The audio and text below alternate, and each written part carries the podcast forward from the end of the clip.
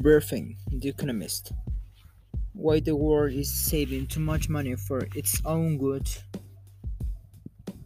In 2005, Ben Bernanke, then a member of the Federal Reserve's Board of Governors, wondered at the tide of money washing over American shores and worried about its consequences. Grasping in a speech for a way to describe the phenomenon, he coined a phrase. Over the past decade, he noted, a combination of diverse forces has created a significant increase in the global supply of saving, a global saving glut. Savers of all sorts, from older Americans preparing for retirement to oil exporting countries accumulating sovereign wealth funds, were shoving more money into stocks and bonds that could be put to use by those looking to invest in plants and equipment.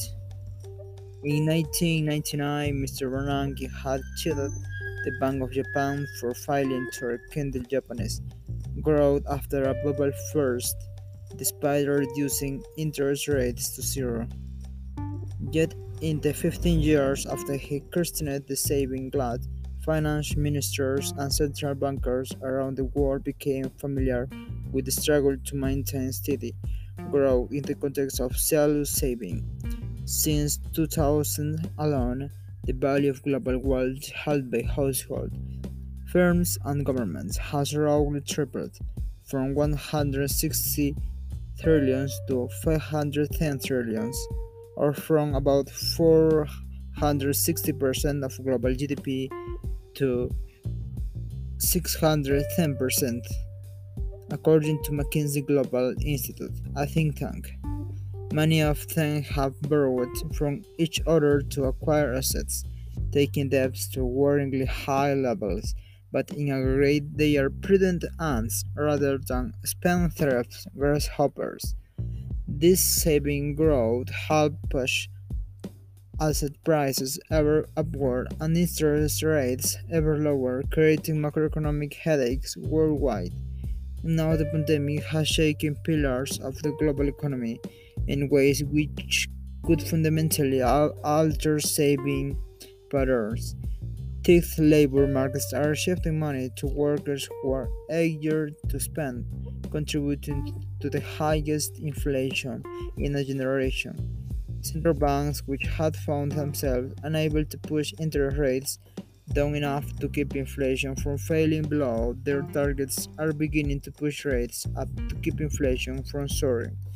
Yet while new enthusiasm for government borrowing or a threat from globalization could help to drain savings and establish a new normal, it seems more probable that Mr. Bernanke's glut will persist, thanks to old habits and old people, who are growing share of the world's population.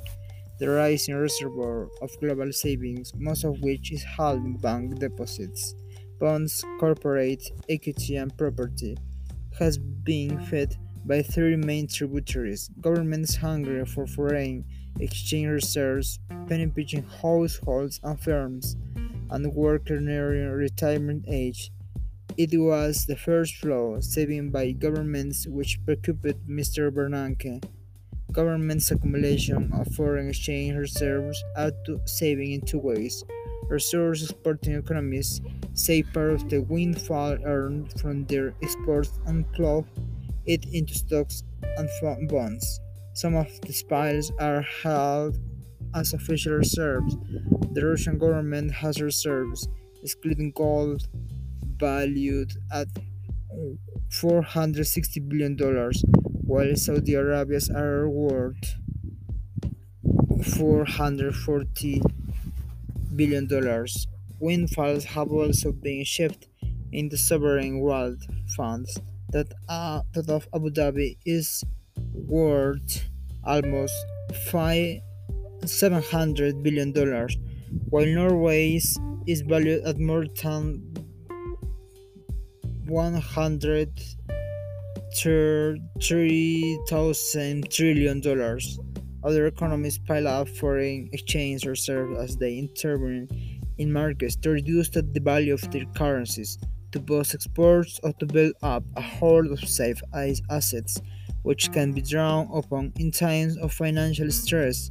In effect, these interventions squeeze consumption in their home economies, reducing spending relative to production and thus contributing to current account surpluses, which must be absorbed by the rest of the global economy.